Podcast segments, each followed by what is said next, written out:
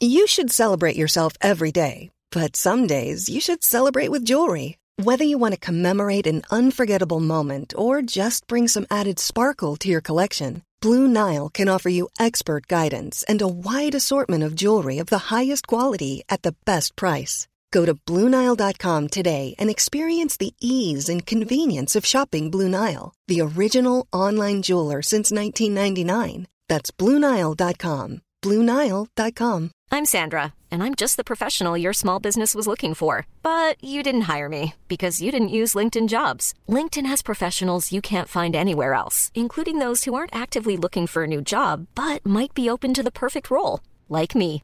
In a given month, over 70% of LinkedIn users don't visit other leading job sites. So if you're not looking on LinkedIn, you'll miss out on great candidates like Sandra. Start hiring professionals like a professional. Post your free job on linkedin.com/people today.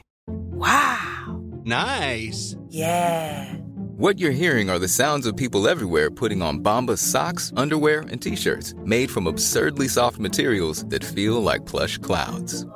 Yeah, that plush. And the best part? For every item you purchase, Bombas donates another to someone facing homelessness. Bombas. Big comfort for everyone. Go to bombas.com slash ACAST and use code ACAST for 20% off your first purchase. That's bombas.com slash ACAST. Code ACAST.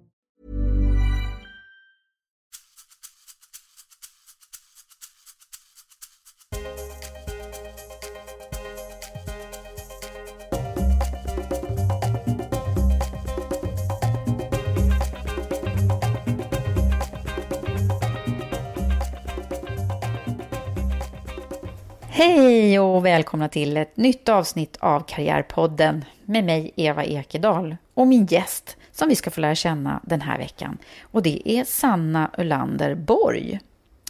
Sanna är idag rektor på Älvynska skolan i Katrineholm och blir min första gäst från skolans värld. Sanna har förstås varit lärare, men hon har inte alltid varit inom skolan utan har gjort ett spännande byte av karriärväg då hon tidigare var chef i många år inom hotell och konferensbranschen. Både som hotellchef och platschef, bland annat inom Amica-koncernen på Bosön och flera andra större kurs och konferensgårdar. Men hon började sin bana som egenföretagare tillsammans med sin pappa och blev faktiskt hotellchef redan som 21-åring. Sanna har också varit politiskt aktiv och har åsikter om många grejer. Så häng med och lyssna på ett intressant samtal. Är ni redo? Nu kör vi!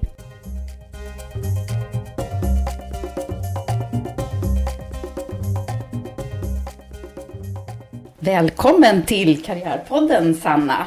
Tack så mycket. För de som inte känner dig, Sanna, så skulle jag så ska vi försöka nu att bilda oss en uppfattning om hur din karriär och vem du är och hur du har blivit framgångsrik som ledare. Vi ska försöka förstå oss på det på den här timmen. Mm. Och då tänker jag, vi behöver börja lite från början. Va, vem, vem är du från början liksom? Um, ja, jag är en... Um, jag är en lilla syster. Ah. Um, som har tagit lite plats. Mm. Jag tror att jag har synts och hört eh, rätt tidigt i livet. Mm. Jag ville sätt? börja skolan tidigt. Jag, jag började ett år tidigare. Man kunde göra det på den tiden. Ja, ja. Ehm, och Om man var extra begåvad eller vad var... Nej, det var man skulle liksom göra ett skolmogenhetstest och sen så skulle man rita röken i en skorsten åt rätt håll och så gjorde man lite andra saker. Ja, det var inte så himla avancerat men det fanns väl någon typ av förhoppningsvis vetenskaplighet bakom det där. Men... Just det, att man var skolmogen då. Ja, Mm. och jag ville jättegärna börja skolan. Jag ville inte gå i lekis. Nej, okej, så du har längtat efter skolan hela, Ja. hela ditt liv kan man säga då. Sen så har väl det där med liksom eh, skolmognaden kanske avtagit i vissa delar under ja, högstadiet och gymnasietiden då när jag tyckte andra saker var roligt. Men alltså skolan funkar för mig, Mm. det kan jag väl säga. Var är du uppvuxen någonstans? Jag är uppvuxen i Norrköping, Norrköping. ja, så det kommer lite ön ibland. Jaha, men det hörs inte så himla mycket. Har du Nej. slipat bort det? Ja, ja eller vad, ja, jag bott i Stockholm i tio år och nu bor jag utanför Katrineholm. Mm. Så att eh, det är rätt många år sedan jag lämnade Norrköping då. Mm. Men hur var det då under din, under din uppväxttid i Norrköping? Vad, vad, är du, har du syskon?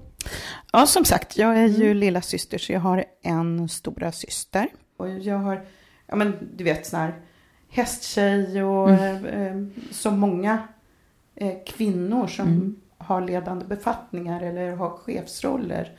Så är det ju faktiskt så att vi, vi har bånglat runt med de där stora djuren. Och det är ju så intressant och- att det är så vanligt Ja, alltså. det är ja. ju det. Det finns ju forskning kring det här Ja, också. ja, fascinerande. Eh, Mm. Och det räcker ju med att gå in i ett stall och se de här små tjejerna som, som hanterar de här 600 kilos klumparna och Mm. med rätt mycket pondus. Mm. Eh, och ja, jag tror att eh, Så där fick du din första ledarskapsträning då? där Eller? fick jag min första ledarskapsträning, absolut. Mm.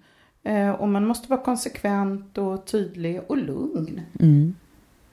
Precis, det är många av de grejerna. Och Mm. våga också Mm, förstås. och våga. Ja. Jaha, men vad spännande. Vad, vad, vad, hur, var du, hur var du i skolan då? Ehm, ja, jag, jag har aldrig varit bäst i klassen. Ehm, jag vet inte om man kan, man kan inte säga det, tänk om mina barn lyssnar på det. Att under devisen lite lat och smart och få tid över till annat också. Okej. Ehm, ja. Därför att jag har alltid haft mycket intressen. Jag har haft musik och sång och ja, mina hästar då. Höll på att segla mycket som eh, tonåring och då kom windsurfingen så jag har faktiskt varit med på Sveriges första SM i windsurfing en gång i tiden. Idag vet jag inte ens om jag skulle komma upp på en windsurfing. Oj, när var det? 80-talet någon gång eller? eller 70? det, är till och med, det är nog till och med 70-tal. Ja. Ja. Ja, för liksom Ja. windsurfing, det kommer jag ihåg när. Det var, Ja. det var de mest inne Ja. personerna som höll på med. Mm. Och det var du då? Eh, ja, jo men. Och vi hade ju vansinnigt kul Mm. med det också. Stack iväg efter skolan och ut och segla på Bråviken. Och, Mm. ja, det var jätteroligt. Du, hur gick det till då med din, dina liksom karriärval? Så där, de där första, liksom när du skulle plugga. Och, visste du vad du skulle bli? Eller? Nej, alltså jag kommer ju från en icke-akademisk miljö.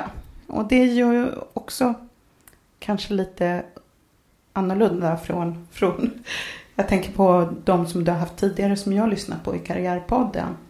Ehm, jag vet inte, det, det skiljer sig väl Ja, det, det är väldigt olika. Absolut, men Mm.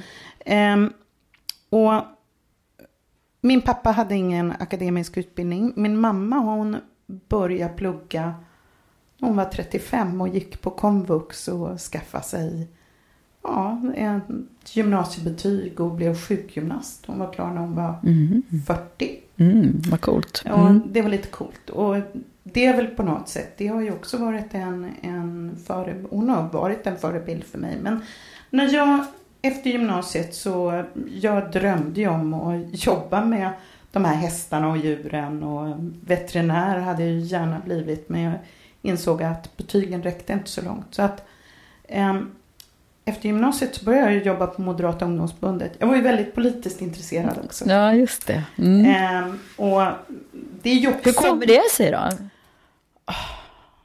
Ja. Jag, jag tror att det politiska intresset, det är en sån här konstig sak. Men eh, min pappa var eh, ordförande i, i eh, mellersta Sveriges hotell och restaurangförbund hette det då. Det, alltså arbetsgivarföreningen för hotell och restaurang. Mm. Och eh, när jag var 11 eller 12 år någonting så var det strejk.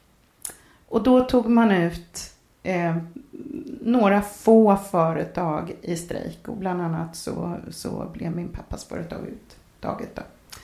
Och då så eh, fick mamma och syster och jag jobba. Vi var helt enkelt lediga från skolan. Det var nog ingen som hade sökt ledighet Nej. utan vi fick göra det för restaurangen var tvungen att hållas igång. Ehm, och i det här så pratade vi väldigt mycket politik och ehm, i det läget så tyckte jag att det var väldigt orättvist att inte alla restauranger blev uttagna. Nu förstår jag liksom att så här funkar det och nu tog man ut då arbetsgivarorganisationens eh, liksom, ordförande representant och det fick vara så. Men på något sätt så väckte ju det någonting mm. hos mig. Mm. Eh, så att eh, man fick bli medlem i MUF när man var 13 och i princip där i dagarna efter jag hade fyllt 13 så skaffade jag mitt medlemskort. Okej. Okay. Ja.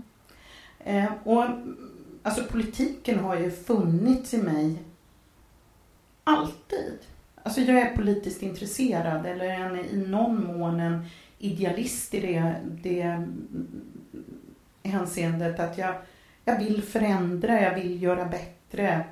Och det är väl det också som har tagit mig dit jag är idag. Mm. Alltså jag skulle inte vilja jobba med politik, jag skulle inte vilja bli politiker idag. Men man, man kan så att säga göra skillnad och förändra samhället mm. i olika roller. Mm. Och det tycker jag att jag har landat i idag. Men du var aktiv då inom, inom MUF då? Moderata ja, jag var aktiv inom MUF. Mm. Och det var ju jag rätt så länge och in i, egentligen, jag jobbar ju då, valet 85 med Ulf Adelsohn så var jag ombudsman för Moderata ungdomsförbundet. Mm. Eh, då var jag 19 år. Mm. Eh, och sen så lämnade jag så småningom det. Och eh, ja, gjorde en liten sväng i vården. Och det kan jag säga, det var ju också jätte, jättenyttigt att, att prova på det. Då visste jag inte riktigt var jag skulle. Men sen så eh, sålde min pappa sin verksamhet. Och han jobbade som konsult inom hotell och restaurang. Och, eh, 1986 så fick han en förfrågan om han ville ta över en hotellverksamhet. Så att vi renoverade i ett år. Mm. Totalrenoverade och byggde ett nytt hotell kan man säga i Norrköping. Jag var 21 år och Oj. pappa sa att vill du ha 10 år blod, svett och tårar? Och jag hängde på. Och det var ju jättelärorikt. Jag satt med i alla byggmöten och eh, rekryterade personal jag kan ju tänka idag liksom att bli intervjuad av en 21-åring då, men det, det, det var så. Ja, så du jobbade tillsammans med pappa? Där ja, jag alltså. jobbade tillsammans med min pappa då. Mm. var, det, var det syster också med då i den här svängen? Nej, min eller? syster var inte med då, utan pappan sa, jag kan restaurang, du får lära dig hotell. Det här var helt galet. Och från början så hade väl jag sagt att, nej men jag, jag börjar någonstans i receptionen och vi får anställa en reception och hotellchef då, men jag hade en lägenhet högst uppe på hotellet och var alltid där. Och mm. Efter tre månader... Det låter så... som du skulle kunna jobba dygnet ja, runt då alltså. Ja, mm. och efter tre månader så blev det ändå så att jag fick driva den verksamheten. Och så, så var pappa mer overhead och restaurangbiten då. Men du, alltså, Sanna, du blev ledare väldigt tidigt då ja, alltså? Ja. Innan du egentligen hade haft liksom ett vanligt... Ja, och jag var ju jätteung och jättedum ibland. ja. ja. Vad, vad, vad, kan du liksom se då? Vad, vad, om du, nu när du pratar om den här tiden, är det väldigt stor skillnad på dig som ledare? Ja, alltså det är väldigt stor skillnad. Alltså jag tror framförallt så har mina kanter slipats av under åren. Jag har blivit mycket lugnare. Jag kunde ju liksom ah, ta en, ett världskrig för att min städpersonal skulle ha randiga blusar med sådana här knytblusar. Eh, och de tyckte de var jättefula och jag förstår dem. Och jag bara, nej, det är jätteviktigt att ni ska ha de här. Alltså det är på något sätt, de krigen tar man inte utan då sätter man sig ner och försöker hitta en win-win situation. Men 21 år gammal eller 22 år gammal var jag väl kanske då. Då var det jätteviktigt. Mm. Och jag tror att som ung chef så blir kanske det blir kanske så att man, man har inte riktigt den där förmågan att välja sina krig och det är så viktigt att eh, upprätthålla sin auktoritet och att ja, men, ni måste se mig som chef. Och mm. Man bevisar det för sig själv och omgivningen hela tiden. Mm. Eh, och det tror jag att det är på något sätt, det är också så med ledarskap att det växer man ju in i. Mm. Du kan ju mm. vara chef och jobba som en galning men det där mm. ledarskapet och acceptansen för det och det naturliga, det växte jag ju in i. Mm. det var ju också så, jag hade, pappan hade alltid, hans akilleshäl det var fackliga förhandlingar. Kanske ligger tillbaks till det där med den här strejken. Ja, ja. Men, eh, och det blev alltid lite småtokigt och, och väldigt, eh, ja. Det blev inte alltid småtokigt, men det blev, det blev väldigt känslofyllt att ha, ha fackliga förhandlingar. Och då bestämde jag mig för att jag vill lära mig arbetsrätt. Mm. Det var nog där det började. Okej. Ja. Eh, och då var jag uppe, då gick jag någon sån här motsvarande KY-utbildning först inom, alltså vidareutbildning inom ledarskap i hotell och restaurang Mm. på, uppe i Stockholm. Mm. Under det året så läste jag också arbetsrätt. Eller jag läste juridiska översiktskursen och sen började läsa arbetsrätt. Ehm, och sen bara fortsatte det. Så att när jag Fick du lite smak på att läsa ja, där då jag alltså? fick väldigt Mm. mycket smak på att läsa. Så att då fortsatte jag att plugga samtidigt som jag jobbade. Jag har nog egentligen aldrig pluggat helt utan jag har alltid jobbat och läst. Eh, så att när jag kom tillbaka på eh, heltid då till president. Då var jag ju kan man säga halvtid på president under det här året som jag pluggade och sen så var jag i Stockholm resten. Men när jag kom tillbaka då så... så Och du hade kvar ditt ledarjobb då alltså? Ja. Mm. Okej. Mm. Hur hinner man med det tänker jag då? Men, Men jag var ung. Det- Jag var ung och pigg. ja. Men är du en sån multitasking person liksom, som klarar av att göra väldigt många grejer? Ja, det tror jag. Mm. Absolut. Mm. Det tror Ja, det verkar nästan så. jag. Mm. För det har varit mycket studier parallellt med, Ja, med det jobb har varit hela, mycket längs hela studier vägen. hela vägen. Så att... ehm, ehm, sen blev det... Nej, vi beslutade oss ju för att sälja hotellet 98. Mm. Och eh, då hade jag faktiskt flyttat upp till Stockholm och på något sätt var mer här uppe och studerade under en period. För jag ville slutföra mina studier. Ja, för du fick jag- läste ekonomi också. Ja, men jag är ju Mm. jag är ekonom i botten. Ja. Mm. Och mm, jag kände att komma upp till Stockholms universitet, det var, det var lite skillnad på att läsa företagsekonomi i Linköping och Stockholm. Jag tyckte det var snäppet Mm. bättre här uppe. Det är ju det är ofta personbundet och att Mm. man gillar föreläsarna och sådär. Så att eh, jag har ju... Och tänkte du något, liksom, något annat kring din karriär då när du, när du pluggade ekonomi? Eller var det liksom bara Alltså, bygga på? Ja, men någonstans var det väl så att jag också ville ha möjligheten att kanske göra ett byte i livet. Eh, Jag gillade att jobba som chef, men alltså när, jag, när vi sålde 98 då bodde ju jag här uppe.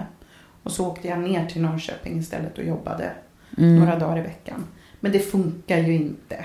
Nej, det, låter lite det krångligt. Mm. På något sätt varken hackat eller malet. Och då kommer ju de här... Det är klart att det var lite konfliktfyllt mellan mig och min pappa då. Därför att jag tror att pappa tyckte att det var lite svek. Och jaha, det här går ju inte. Ska jag hålla på med det här själv nu? Och min syster var inne och, och jobbade i företaget också. Och tyckte det var rätt slitsamt. Så att jag tror att det var helt riktigt att då skulle vi sälja. Mm. Och jag behövde få gå vidare och För det var ju många mitt. år ändå. Ja, det Mm. blev ju många år ändå. Ja. Ehm, så då var ju tanken att jag skulle göra min sista kurs. Jag hade beskattningsrätten kvar som jag skulle läsa. Ehm, men då fick jag en fråga om ett nytt jobb. Ja, vad hände Ja. då? Eh, då så eh, blev jag rekryterad utav Amica som var ett fatsägt företag. Eh, som drev konferensanläggningar på entreprenad, alltså åt andra. Eh, så då blev jag platschef på Bosön Mm. på Lidingö för hotell och konferens. Det här var ju en, det var en utmaning och när jag fick frågan så var det lite grann utifrån också att jag hade jobbat politiskt. Jag satt i fullmäktige i Norrköping också i en sväng här och, eh, för Moderaterna. Mm. Och alltså politiken kunde jag och det här var folkrörelsedrivet och alltså folkrörelse och politik det är inte så himla långt ifrån. Eh, Bosön var ju speciellt, det, som jag säger, att det var 67 specialförbund då inom Riksidrottsförbundet som på något sätt såg Bosön som sitt eget och samtidigt så skulle man ju då bedriva en verksamhet som var kommersiellt gångbar. Mm. Hur blev det med ditt ledarskap där? Eh, ja, mitt ledarskap så var det ju, jag var ju som sagt tydligt och eh, ja, jag hade, hade en affärsenhetschef som, som eh, eller ja, både en affärsenhetschef och en regionchef som som stöttade mig bra på det sättet att de liksom sa till mig att det, det är bara uthållighet som gäller, det blir bättre. Mm.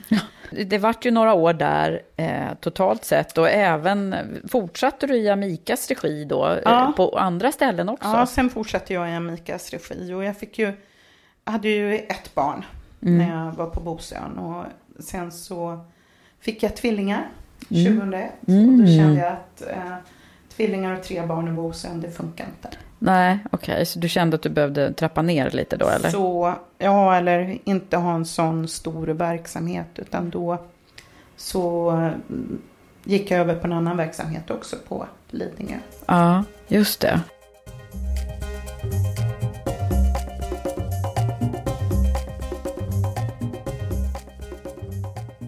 Under tiden här, när, när kom liksom dina tankar med läraryrket Oj. in i bilden? Alltså det kom ju egentligen, då hade jag ju Lovik ute på Lidingö efter Bosön och sen så hade jag Södergarn som var Handelsbankens anläggning. Och där var ju i princip bara, där byggde vi och renoverade. Mm. Ehm, och det, det har, ju... det har du verkar ha haft, det är också en liten röd tråd. Ja, det är också en liten röd tråd. Vi har byggt och byggt om och förändrat och eh, det kan jag säga överhuvudtaget med hotell och restaurangbranschen, det som är väldigt, väldigt slitigt eller mer konferens, det är ju eh, lågkonjunktur. Mm. För då, känn, då blir det väldigt kännbart. Alltså det blir ju mm. så kännbart. Mm. Så att jag tycker att jag har suttit i verksamheter där jag på något sätt har bemannat och sen så har jag skurit ner och så har jag bemannat och så har jag skurit ner. Och, eh, Lovik just som jag kom till, där var vi i en situation med att anläggningen var väldigt, väldigt sliten. Eh, och samtidigt så hade man köpt den för rätt många pengar. Mm. Eh, och eh, behövde ha ut mer Mycket. av den. Ja, just det. Eh, mm. man vill inte investera så att då, var det, då fick jag vända ut och in på mig själv och diskutera med personal. Och då var jag inne på rätt tidigt i, i egentligen idag så pratar vi ju väldigt mycket hälsa. Mm. Men då hade vi en idé om att eh, jobba mer hälsoinriktat och gröna konferenser. Mm. Vi skulle byta logga och eh, walk and talk. Och, Jaha, när var det här då? Ja, det här var ju 2002, 2010. Ah, ja, ja, då var det precis. Det var och sen så blev det ju ännu mer liksom tufft i branschen och då fick vi ju tvärnej på det här ifrån ägarna som sa att nej men vi, vi är eh, inte intresserade av att förändra någonting och det var, det var rätt trist. Mm. Um, så där hade du en liten dipp då? Där hade jag en mm. liten dipp och då sa jag att ja, men då byter jag till Södergarn och renoverar istället. Mm.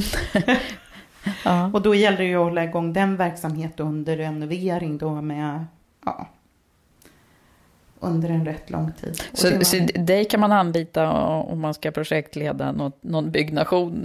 Är du van att hantera den typen av? Ja, jag är rätt van vid att hantera den mm. typen av verksamhet. Mm. Men sen i alla fall med så hamnade vi i en situation där eh, Södergarn eh, bestämde sig för att man skulle göra en ny upphandling och då kände jag att nej, nu är jag klar med det här. Mm. Eh, man var inte klara med fastigheten och det gick i stå lite grann. Eh, och då började vi prata om i familjen att vi kanske ska flytta ut på landet. Mm. Så att då hamnade vi så småningom nere i Sörmland. Då. Då... Hur kom det sig? Fanns det någon koppling dit eller? Ja, jag har, eh, min mamma är från Katrineholm. Mm -hmm. Jag har en drös med fantastiskt roliga mostrar och kusiner mm. som eh, bor där nere. Mm, Okej, okay. så det, var, mm. det fanns en släktkoppling. När, det fanns en anlägg, konferensanläggning där nere och rolig släkt. Då, Mm. då flyttade vi ner. Och dessutom vettigt pendlingsavstånd. Då. Det är Mm. 55 minuter med tåg Ja, till. Stockholm. Mm. Så att då hamnade vi där.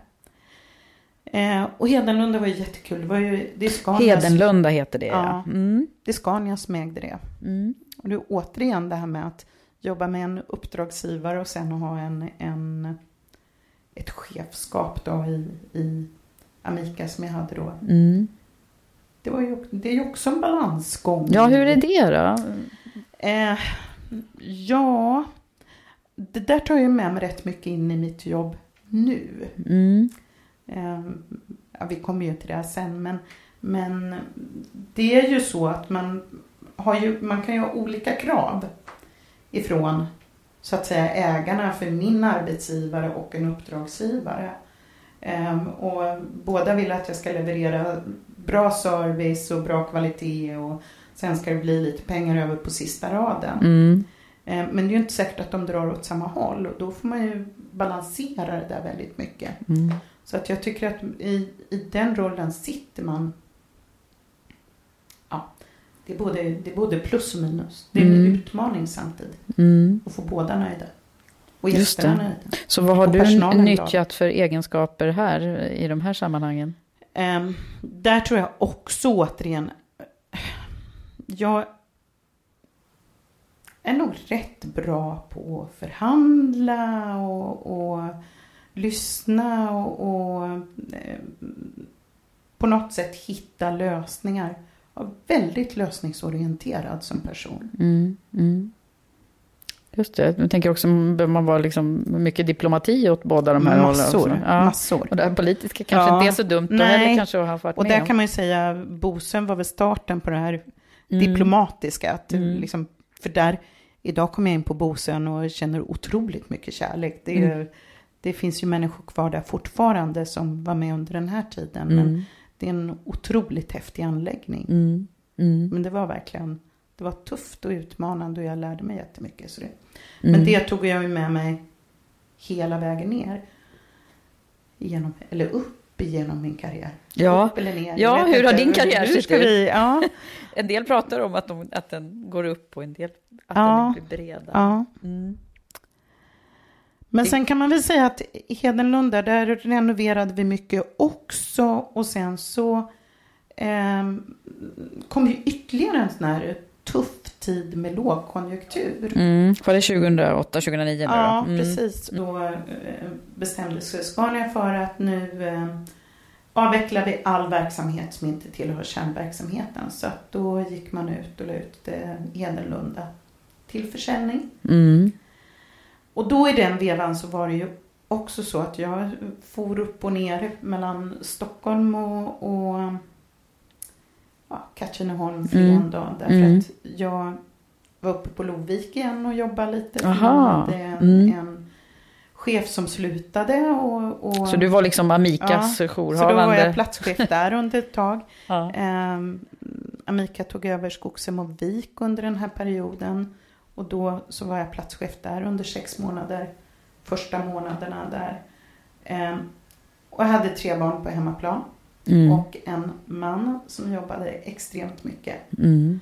Och till slut så kände jag bara att gud, jag, antingen så har jag dåligt samvete för barnen eller för någon av mina verksamheter i Stockholm eller för min verksamhet i Flen. Och, ja, att Det man låter som det en, är en situation väldigt där man många nästan går sönder. Mm. Och så, så ringde någon, något barn i, från skolan och mådde inte bra eller så. Då satt jag i Stockholm. Så att, ah, jag, jag började fundera på att ska det vara så här? Mm.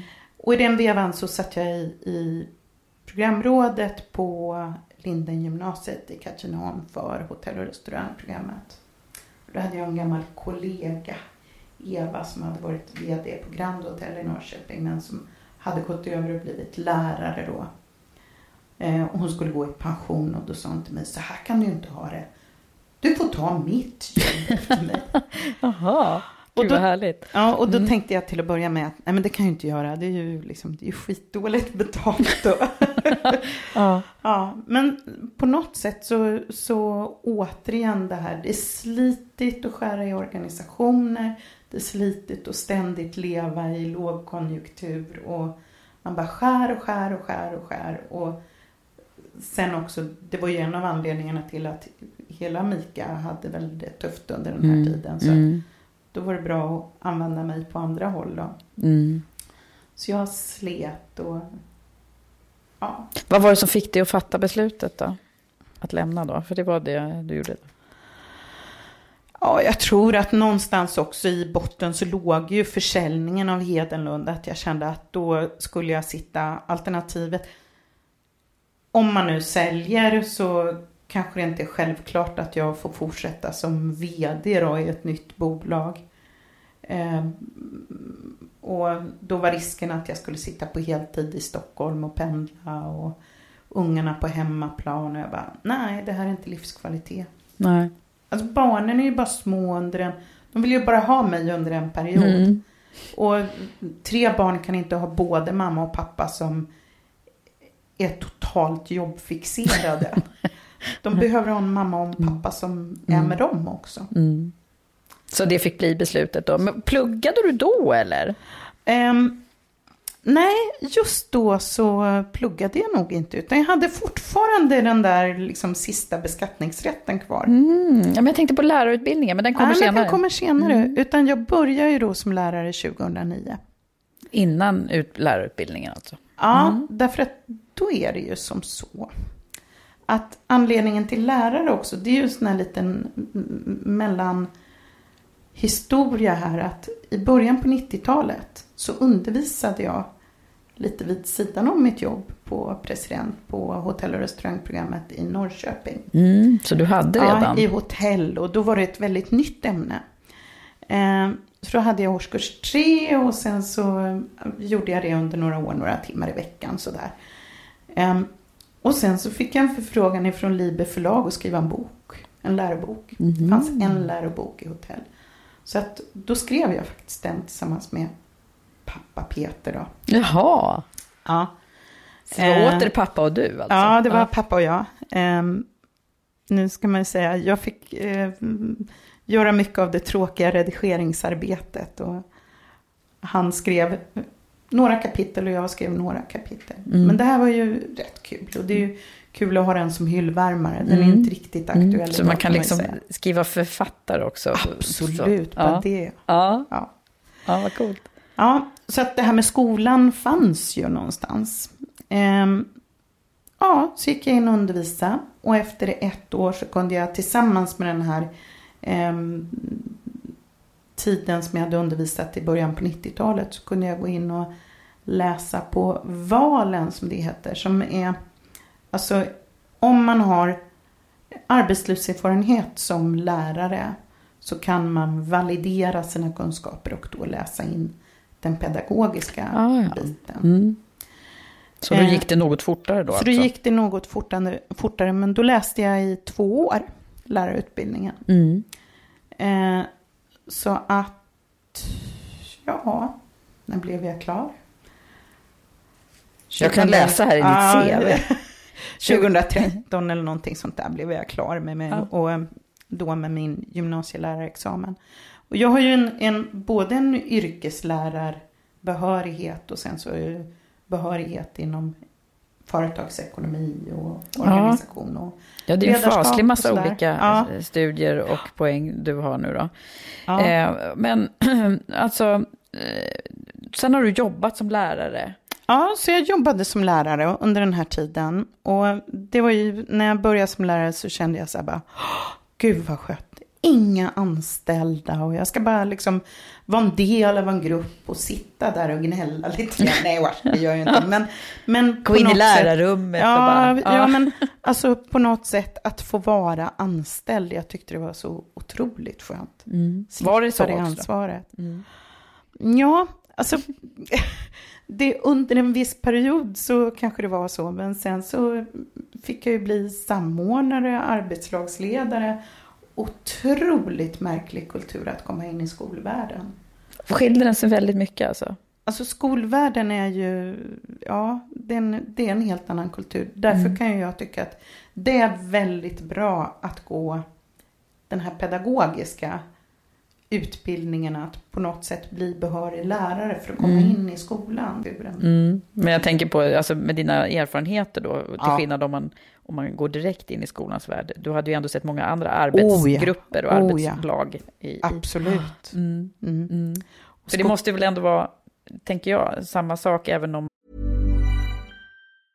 Life is full of awesome what ifs, and some not so much, like unexpected medical costs. That's why United Healthcare provides Health Protector Guard fixed indemnity insurance plans to supplement your primary plan and help manage out of pocket costs. Learn more at uh1.com. I'm Sandra, and I'm just the professional your small business was looking for. But you didn't hire me because you didn't use LinkedIn jobs. LinkedIn has professionals you can't find anywhere else, including those who aren't actively looking for a new job but might be open to the perfect role, like me. In a given month, over 70% of LinkedIn users don't visit other leading job sites. So if you're not looking on LinkedIn, you'll miss out on great candidates like Sandra. Start hiring professionals like a professional. Post your free job on linkedin.com/people slash people today. Ready to pop the question? The jewelers at BlueNile.com have got sparkle down to a science with beautiful lab grown diamonds worthy of your most brilliant moments. Their lab grown diamonds are independently graded and guaranteed identical to natural diamonds, and they're ready to ship to your door. Go to BlueNile.com and use promo code LISTEN to get $50 off your purchase of $500 or more. That's code LISTEN at BlueNile.com for $50 off. BlueNile.com code LISTEN. There's never been a faster or easier way to start your weight loss journey than with PlushCare. PlushCare accepts most insurance plans and gives you online access to board-certified physicians who can prescribe FDA-approved weight loss medications like Wigovi and Zepbound for those who qualify. Take charge of your health and speak with a board-certified physician about a weight loss plan that's right for you. Get started today at plushcare.com slash weight loss. That's plushcare.com slash weight loss. plushcare.com slash weight loss. Hey, it's Ryan Reynolds, and I'm here with Keith, co star of my upcoming film, If, only in theaters, May 17th. Do you want to tell people the big news? All right, I'll do it. Sign up now and you'll get unlimited for $15 a month in six months of Paramount Plus Essential Plan on us. Mintmobile.com slash switch. Upfront payment of $45 equivalent to $15 per month. Unlimited over 40 gigabytes per month. Face lower speeds. Videos at 480p. Active Mint customers by 531.24 get six months of Paramount Plus Essential Plan. Auto renews after six months. Offer ends May 31st, 2024. Separate Paramount Plus registration required. Terms and conditions apply if rated PG. man ju är liksom, har man en grupp som man är chef över så, i, i vanliga näringslivet så är det klart att det kan vara enklare på sätt och vis då än att vara den här koordinerande historien. Det är väldigt mycket enklare. Och, Alltså, sen är det ju så att jag någonstans på vägen här, det var ju otroligt kul att undervisa. Eh, och jag tycker, där kommer ju på något sätt det här idealistiska i mig. Och, Mm, det var någon, någon glöd som tändes här. Ja, och jag kände verkligen att jag hade hittat hem när jag kom till skolan. Mm. Det, det, hotell och konferens och restauranger och allting, det, det är jättekul. Det, det, man ska ha bra gästenkäter och bäst kvalitet och liksom bästa maten och supernöjda Det, gäster. det var men- då du liksom mådde bra. Ja, jo men Där. alltså så är det. Jag är väldigt kvalitetsmänniska och har drivet där i att jag är ju tävlingsmänniska också i mångt och mycket. Det vill ju vara bäst där. Men jag tror att jag tog med mig det in i skolan också. Mm. Eh, och det gav ju ett driv till att jag har ju hela tiden drivits av att mina elever ska lyckas.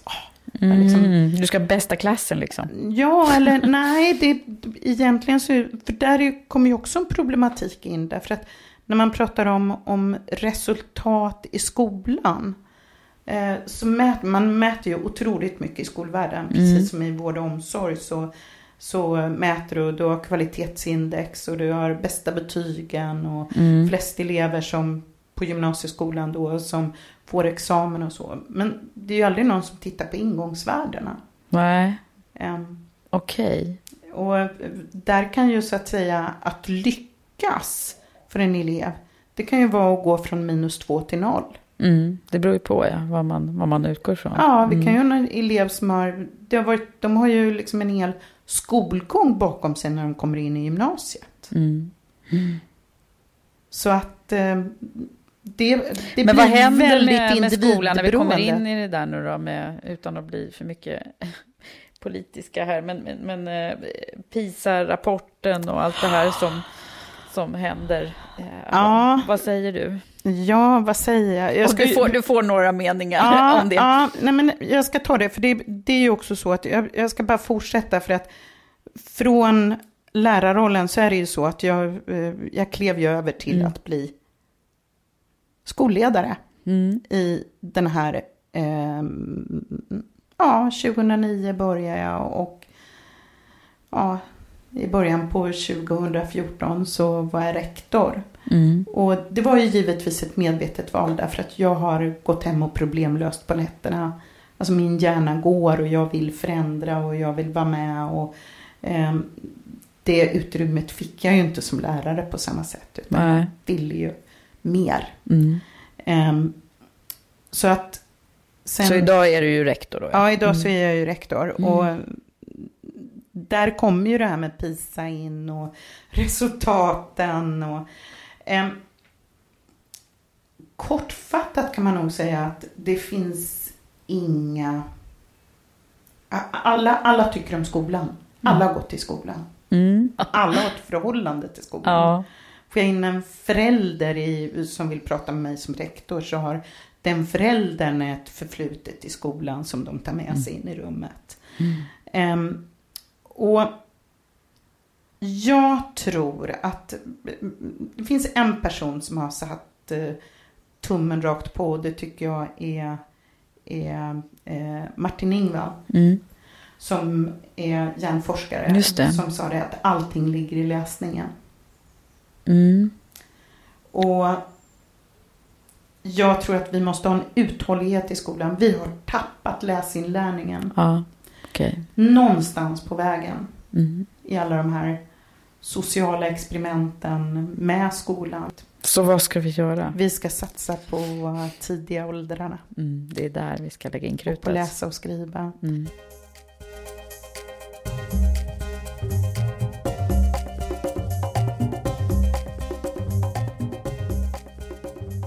Du, eh, en annan grej som jag hade tänkt att jag skulle fråga dig om, i alla fall, kring just lärar och skolvärlden, det är ju det här med hur ska vi göra med, med statusen på läraryrket? För det verkar ju vara någonting som också ligger lite till grund för ja, PISA-rapporten eller vad vi nu ska kalla det för framtiden. Eh, vad ska vi Absolut. göra åt det där då? Ehm, läraryrket så tror jag tror ju att det är en lönefråga.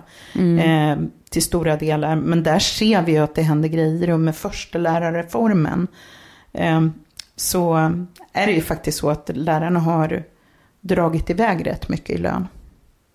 Det är Ehm, så nu alltså? Mm. Ja, det är ju till och med så pass att eh, som skolledare då, som man kallar rektorer och förskolechefer Mm. idag, eh, så är nog eh, de duktiga, riktigt duktiga lärarna, de ligger på skolledarnivå i lön.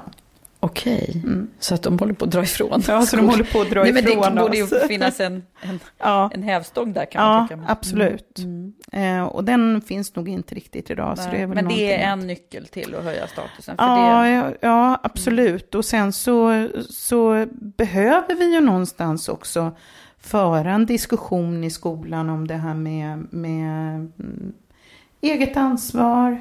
Ehm, jag läste Ann Heberlein, jag tror Mm, man, mm. etikforskare. mm. Eh, Jag sitter och, läser i hennes bok om det var, det var inte mitt fel, tror jag den heter. Mm. Som i väldigt hög grad handlar om det här med att ta eget ansvar. Eh, och att man väldigt gärna vill skylla på andra. Och jag tycker att vi ska ha förståelse för att eh, vi har olika förutsättningar. Det finns saker som påverkar i livet. Men vi behöver också eh, vara tydliga med att varje individ har också ett ansvar för sitt eget skolresultat. Mm.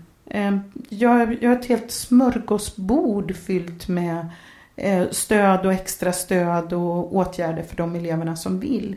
Men man måste också vilja själv. Mm. Eh, Och där tror jag att vi kommer tillbaks till att där måste man se läraren någonstans som en auktoritet och ehm, det är lite problematiskt att vi har föräldrar till nästan vuxna elever som ifrågasätter bedömning, betygssättning.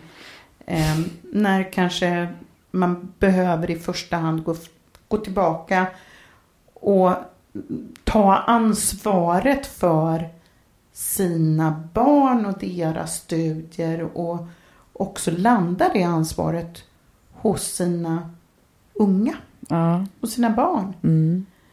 Eh, och det här tror jag väl är i någon mån, det är ju en samhällsproblematik. Mm.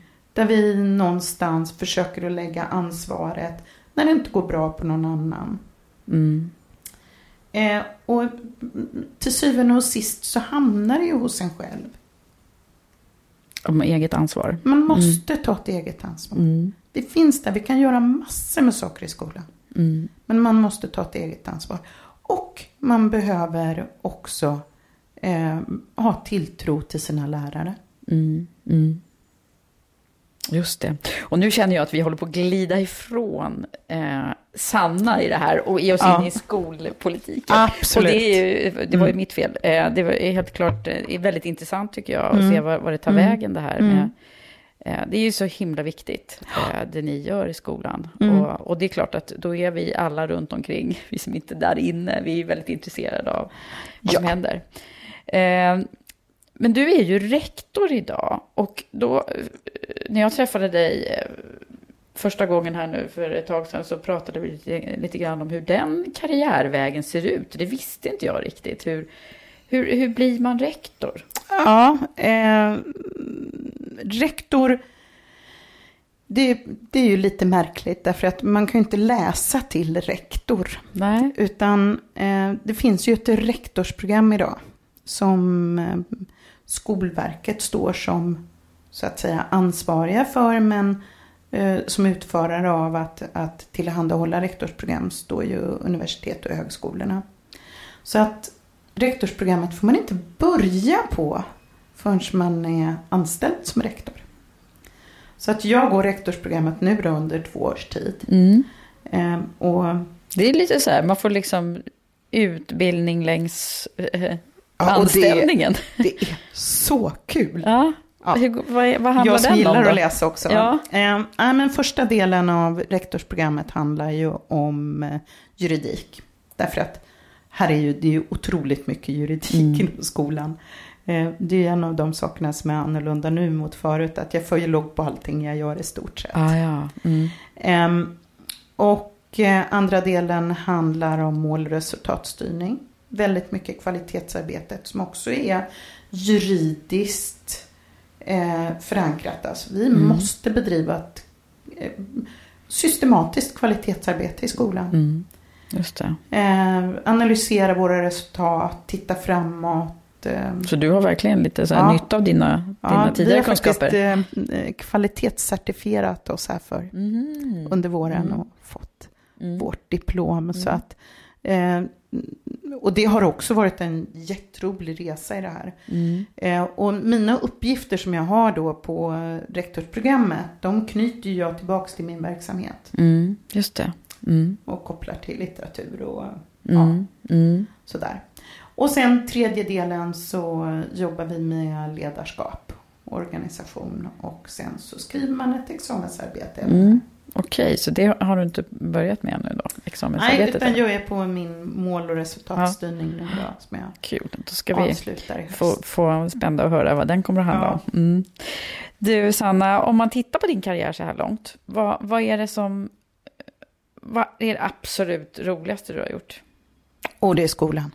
Det är skolan. Ja, Mm. och det är rektorsuppdraget Ja. nu. Och, Så du längtar liksom inte tillbaka till... nej, Nej. det här är det roligaste jag har gjort. Och det är, alltså kombinationen med att jobba, jag har ju ett fantastiskt gäng som jag jobbar med på skolan och känner att Mm. i min ledarskapsroll så har jag ju verkligen hittat hem och eh, jobbar mycket mer coachande idag än vad jag har gjort förut. Och, Är det kopplat till rollen eller till din egen utveckling tror du? Ja, jag tror det är väldigt mycket min egen utveckling. Mm. Jag, jag känner att jag vet inte hur andra rektorer jobbar men jag, jag har känt att det har varit en bra form att jobba därför att eh, i, i skolan så tar man inte liksom de här man tar beslut i grupp väldigt mycket.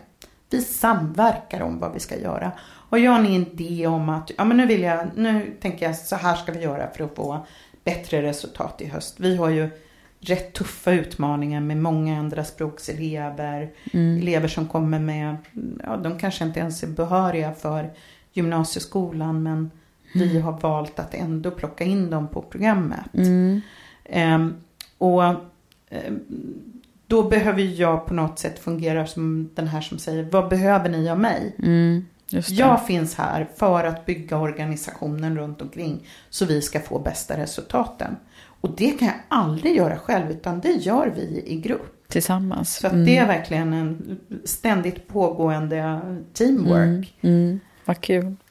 Om man tittar på, på de här dalarna då, när det har varit lite tuffare tider eller när du har när det har varit jobbigt för dig? Vad, vad är det för stunder?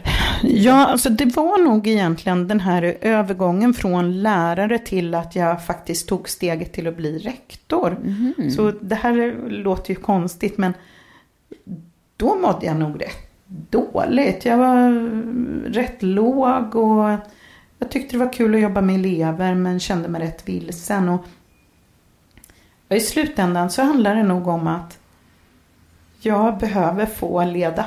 Mm, det låter lite så. Det är någon inneboende kraft liksom hos dig. Att våga säga att jag gillar att vara chef. Ja, ja. men det är modigt att, att erkänna det både för sig mm. själv och andra kanske. Mm. Vad är det för någonting du får utlopp av där tror du? Liksom? Ja men det är ju min, min tokiga hjärna som hela tiden är väldigt lösningsfokuserad. Och eh, när jag inte får vara med och, och, lösa problem och inte ha möjligheten att sjösätta mina idéer och ja, i samverkan med andra mm, givetvis. Mm, mm. Då blir det jobbigt. Mm, mm, då blir jag frustrerad. Så om man skulle liksom göra en analys på, det har du säkert varit med om, om man skulle göra en analys på dig som ledare eller i din yrkesroll. Ja. Vad, vad är Så, det för någonting som kommer? Ja, men jag, fick, jag gjorde faktiskt en rätt... Uh, uh, ja, jag gjorde en sån här ledarskapstest inför, eh, ja, vid rekryteringen av, när jag blev rektor. Mm. Och då var väl sammanfattningen på det att jag har en flygledarpersonlighet.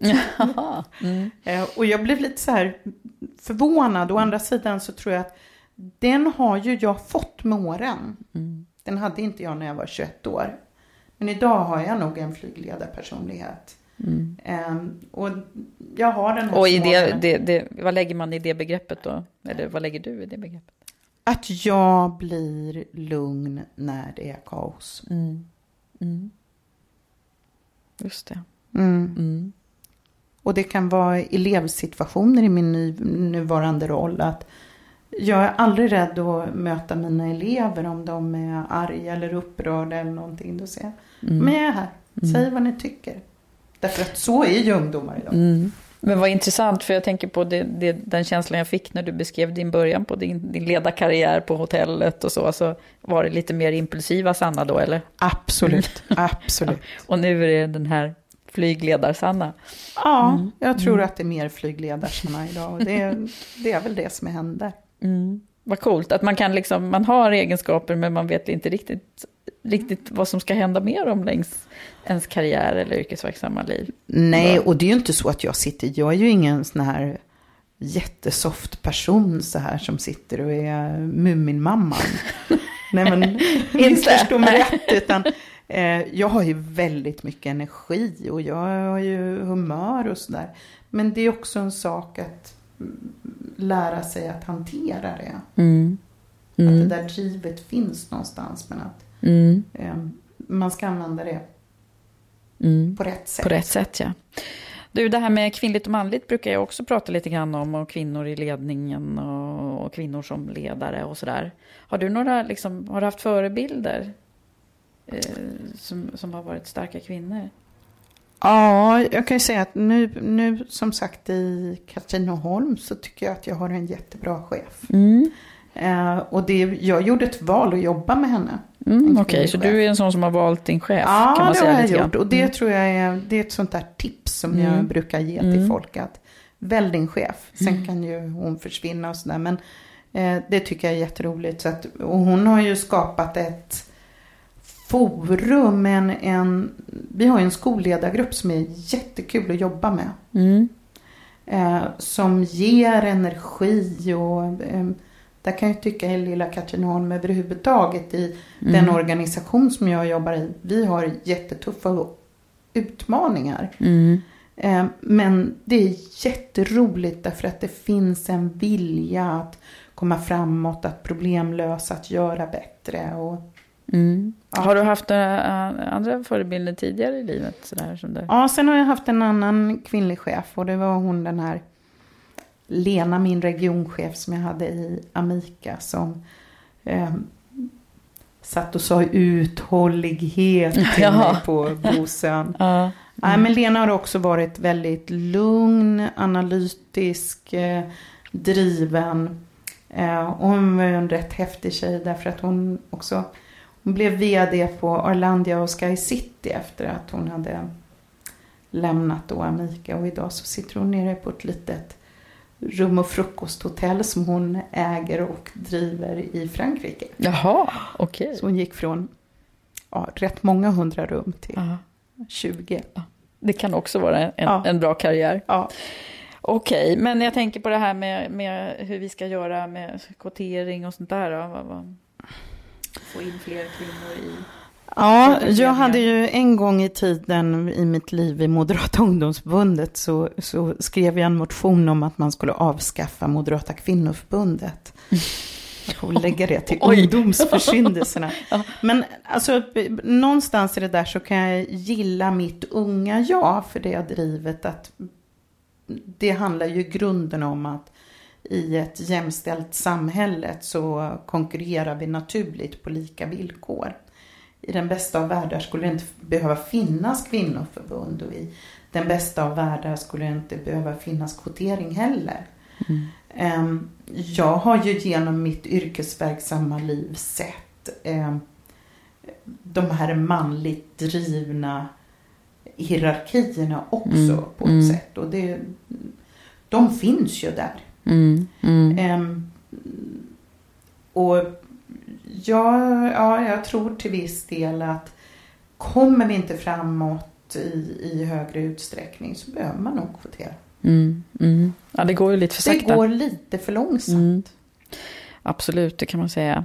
Hur, hur, hur har din, liksom, dina karriärval, nu har vi fått följa med här i, i din berättelse, men hur har det liksom varit eh, eh, kopplat till familjen och, och så? Har du, har du gjort det du har velat hela tiden? Jo, men det har absolut varit kopplat till familjen. Och om man säger nu så är det ju så att ja, eh, från det att jag gick in i, i läraryrket och in i skolan. Jag finns i samma stad som mina barn. Ehm, de traskar ner till min skola om de behöver mig. Och eh, jag finns nära. Det är viktigt för mig. Mm. Så du har ju gjort liksom en del val Absolut, kopplat till det? Absolut, Mm. så är det. Skulle det ha sett annorlunda ut annars? Ja, det hade det. Hade inte jag haft barn så hade jag säkert satsat hjärnet på... Då hade jag velat bli... Statsminister? VD. Nej. Nej, inte statsminister. Nej, det jobbet har vi inte. Nej. Nej, har du sett på Inte, för nära håll. ja, Mm. inte, inte politiken. Eh, Men jag hade nog eh, till att börja med kanske satsat på liksom större vd-uppdrag inom hotellbranschen. Och sen vet jag inte vart jag hade landat sen. Mm. Men tävlingsmänniskan i mig Mm. finns. Och, men alltså, i och med att jag har haft en man som har satsat så 100, 110 procent på sitt jobb så har det inte riktigt funnits det utrymmet. Men det är ju också ett val som vi har gjort gemensamt. Mm. Det går ju inte. Har man tre barn så det är viktigt att de har någon på hemmaplan. Mm. De behöver ju en mamma och en pappa både och. Men, Mm. men eh, Mm. och det känns ju, alltså det är ju viktigast för mig. Det är ju mina ungar. Mm. Mm. Och sen är är jobbet jätteviktigt också. Ja, just det.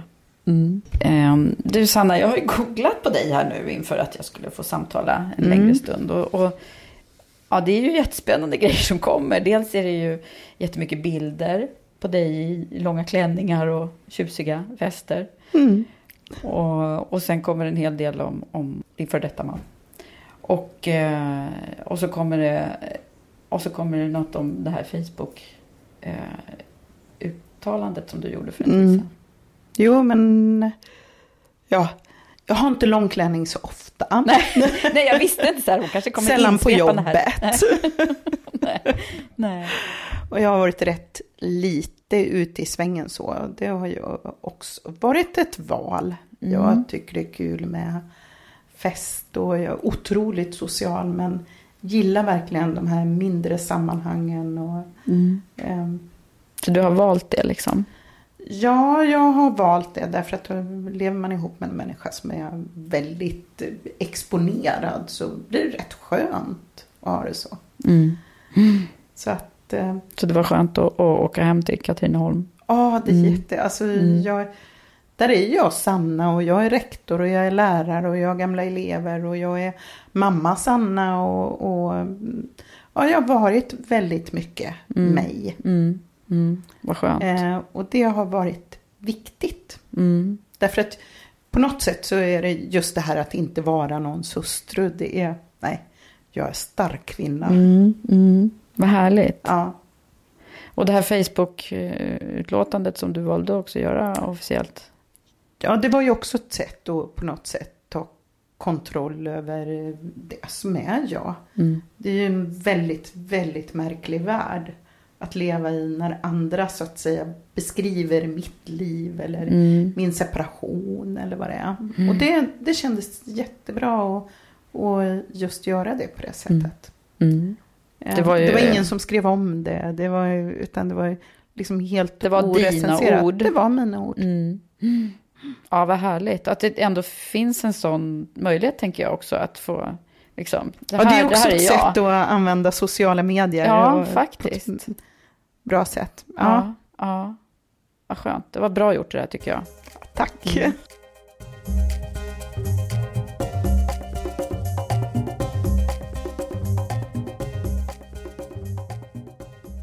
Vi kommer till de här eh, lärdomarna också. Vad, vad är det liksom... Eh, du, du har ju berättat lite grann här, men om du skulle få ge några, några råd och tips kring vad du har dragit för lärdomar så här långt i, i livet. Vad, vad är kring karriär? Vad är det för något som kommer då?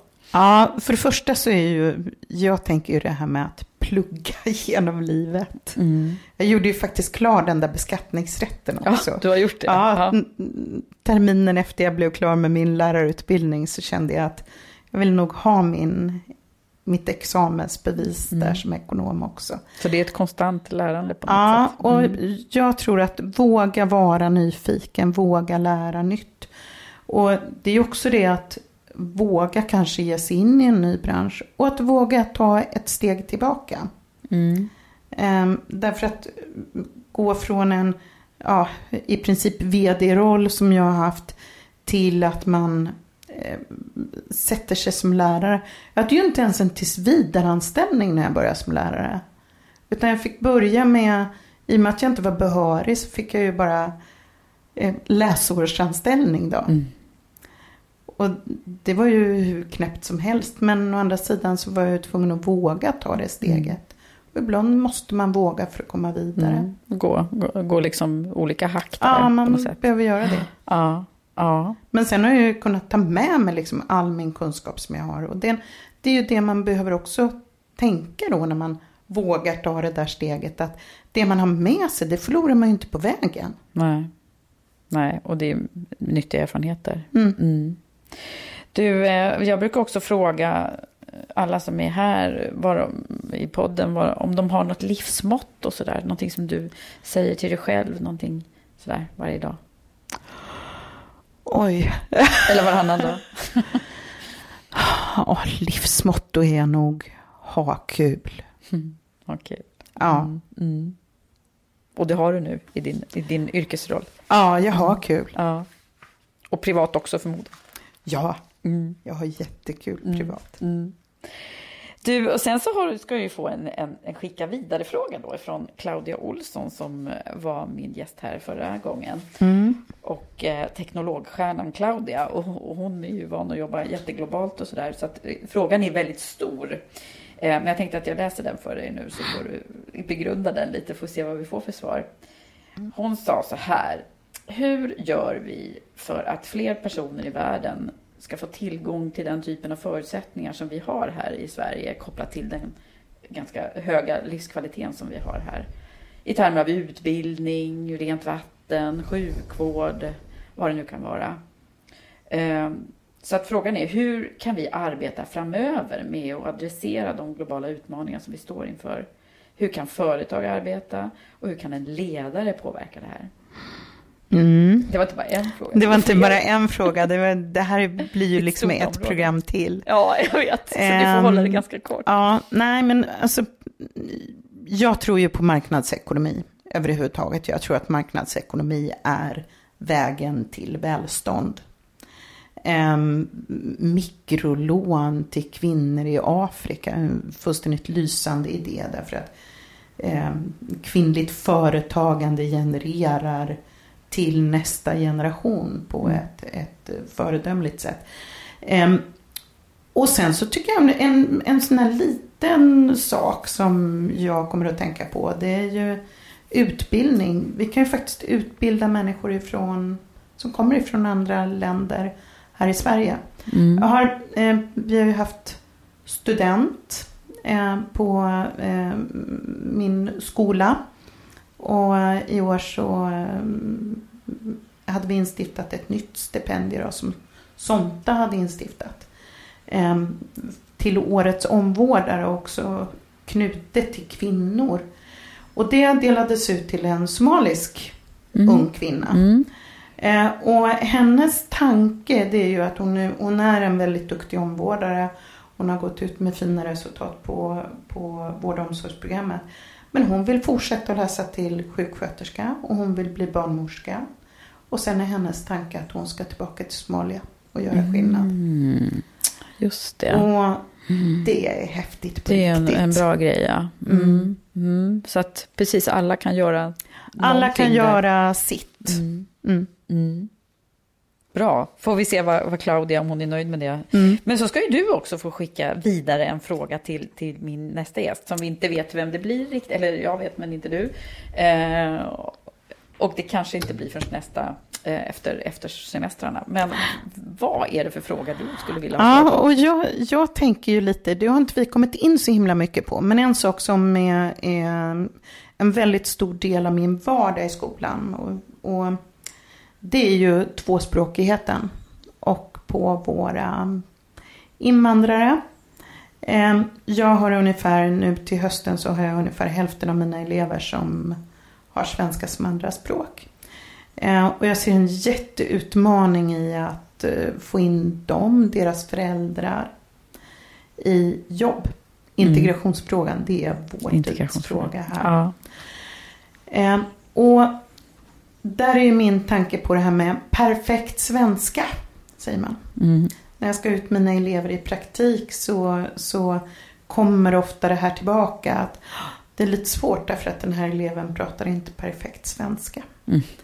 Och du och jag kan säga att ja, men vi har förståelse för det. Men det här måste ju landa i alla led. Hur ska vi klara den här integrationen mm. för alla de här människorna som inte har perfekt svenska. Mm.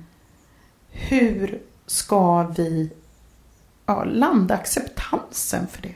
Mm. Okej, okay, så det är både hur ska vi göra och hur ska vi eh, acceptera att det inte är perfekt? Är det det du säger? Ja, och det är ju också så att det är ju ett förhållningssätt. Mm. Jag vet inte, ska det ta en generation?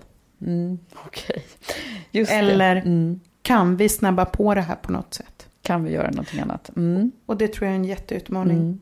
I lilla Katrineholm är det, en, är det stort. Ja, ja, det är det. Ja. Överallt här också. Mm. Men du, vilken bra fråga. Den skickar vi vidare och ser vem som ska ta sig an det. Ja. Vad härligt Sanna att du har varit hos mig och hälsat på. Ja, Tack för att jag fick komma. Tack så jättemycket.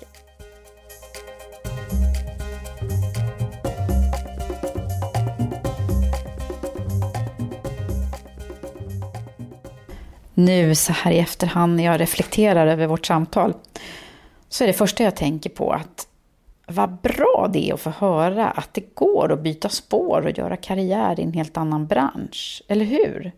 Kanske finns det några där ute som går i de tankarna. Sen måste jag säga att Sanna verkar vara en väldigt tydlig ledarprofil som verkar få saker att hända och sådär handlings och problemlösningsorienterad. Eh, hon är ju också en, en sån hästtjej med naturlig pondus och ett härligt skratt. Jag gillar också att höra att hon hade utvecklats och fått det där flygledarperspektivet som innebär att hon är lugn när det verkligen behövs. Så himla bra att ha både i ledarrollen och i livet. Tack Sanna och kör hårt! Och tack alla ni som har lyssnat. Fortsätt gärna att höra av er till mig och följ Karriärpodden på Facebook, Instagram, LinkedIn och Twitter. Vi hörs snart igen.